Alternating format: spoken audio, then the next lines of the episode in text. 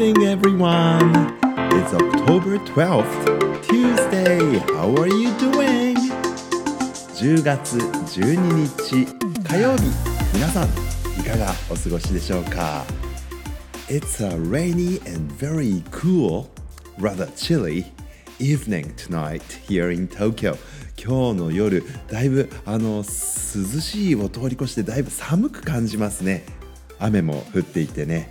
えー、二十四節気っていうのがありますよね。1年を、uh, divided by、uh, 24 24で分ける、まあ、シーズンの呼び方ですけれども秋分秋を分ける秋分のその次寒露っていう今シーズンに入っていますけれども、えー、寒露。寒い梅雨と書いてね、あのー、朝晩の冷え込みが感じられる。まあ心地よくね夏が終わって寒さっていうのを思い出すようなそんな季節なのかなっていうふうに思いますけど今日なんて特にそういう寒露っていうのがよく似合うそういうイブニング夜になったなっていうふうに思っています。最近ね少しあのこのラジオのアップロード遅い時間になってしまいまして大変申し訳ありません。あの皆さんの中にはですね、えー、夕飯を食べながらこれを聞くっていうのがね習慣になっていますっていうコメントもたくさんいただいてましたけれども夕飯に間に合わないこともあるかと思いますが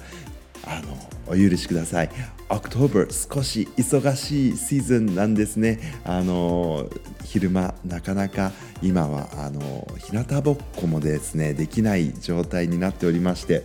あの寂しい限りなんですけれどもこのぐらいの時間になってやっとラジオを作ることができます。はい、えー、しばらく遅いアップロードになってしまいますので、えー、ご容赦ください。さて、えー、October 12th えー、Optimistic October ね、あの楽観的に、えー、いきましょうの10月。今日のカレンダーこんなことが書いてありました。Look out for positive news and reasons to be cheerful today.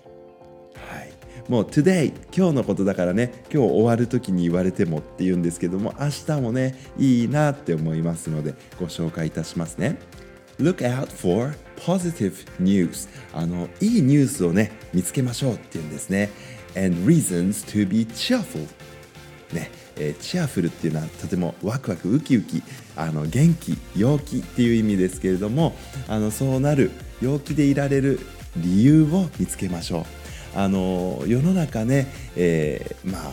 ニューステレビとかラジオとかでニュース聞くと暗いニュースもたくさんあるけれどもあのいいニュースもたくさんあるんですよね。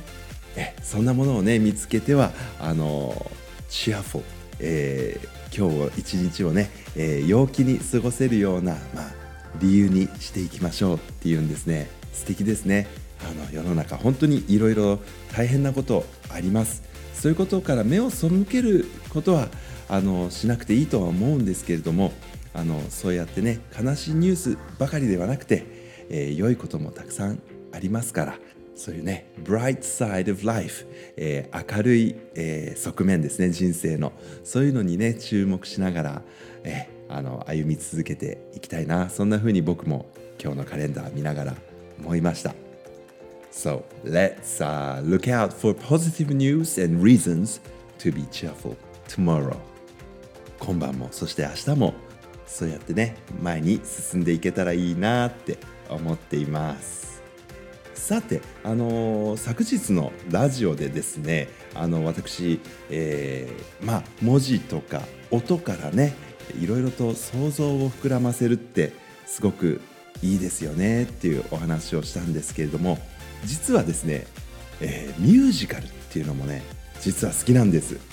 ね、あの目を休ませていただきたいっていうことでラジオっていう選択肢を選んだんですけれどもあのミュージカルもですね目が休まりますよ。スクリーンからのこう2次元ではないんですね、えー、舞台の上に役者さんたちがいてたくさん動いていてカラフルでねそして歌が美しいです。僕ミュージカル本当に大好きであのー、ぜひ皆さんにもミュージカルはねおすすめしたいんです。であの僕が高校生の時初めて、えー、実はミュージカルと出会いました。アメリカのね高校に行っていた時に I was lucky enough to, to visit Lincoln Center リンカーンセンターっていうところでねレ・ミゼラブルっていうレ・ミゼラブルっていう、えー、ミュージカルがね、えー、かかってて。それを高校生の時の友達と一緒にね、えー、見に行った。そんなことが私のミュージカル体験の、まあ、一番最初なんですね。であの私あの「アーム城」という、えー、物語小学生の頃に読んだ記憶はあるんですけれどもその後すっかりその筋は忘れてしまっていたんですね。で高校生の時に「レ・ミゼラブルの」まあ、英語でなんですけれども意味があまりわからなかったんですけれども初めてこのミュージカルの、えー、素晴らしさというかパワーにですね圧倒されてもうそれこそ立ち上がれないくらいもう涙もうわって出てきちゃってで全寮制のね高校だったですけれどもあのルームメイトが感激してカセットテープをその場で買ってねもうずっとその後僕ら2人で、えー、夜はね「レ・ミゼラブルを」を聞いて僕もなんとなく歌ってねああいい思い出なんです。で先日あの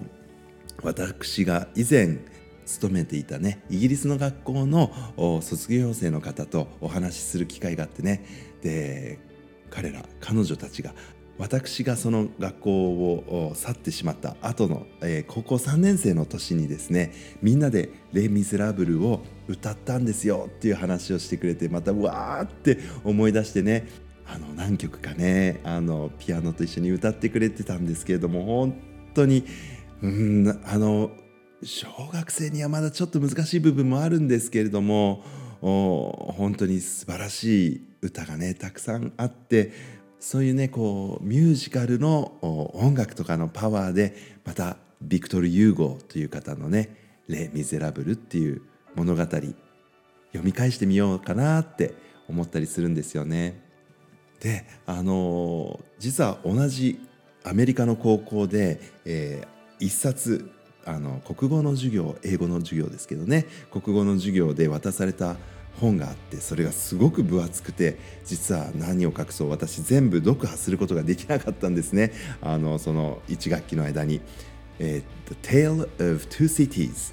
という本でね、えー、チャールズ・ディケンズという方の「二都物語」って日本語では訳されてるかな「二都」2つの都の物語。The Tale of Two Cities これねあの高校生の時は僕英語で読破できなかったんですけれどもあるこれもミュージカルと出会った後に読み返そうって思ったんです。それがオリバーなんです。チャールズ・ディケンズのオリバー・トゥイストという小説を元にしたオリバーっていうミュージカル。これ私が実はイギリスで仕事して初めて、えウエストエンドで見たあミュージカルがオリバーなんですね。それをなんとつい先日東京で見ることができたんですよ。しかも日本語で歌ってくださっててね素晴らしい舞台でした。もう感動いたしました。でそうそうそうそのオリバー・トゥイストもイギリスで、えー、ロンドンのウエストエンドでよあ見た後に原作でね読んでそうだ高校の時に読めなかった「The Tale of Two Cities」読んでみようかなって言ってまた読んでみたりとかってね。やはりこの文学もあのイマジネーションの世界を自分で広げる醍醐味がありますけれどももう先にどなたかがそのイマジネーションを演じてくださったものからまた文学作品に戻るその良さも実はあるなってその時はそして今も思うんですよね。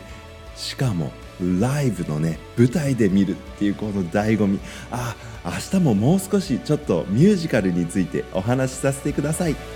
Alright, I will come back tomorrow again. Until then, everyone, stay safe. Goodbye. I love you.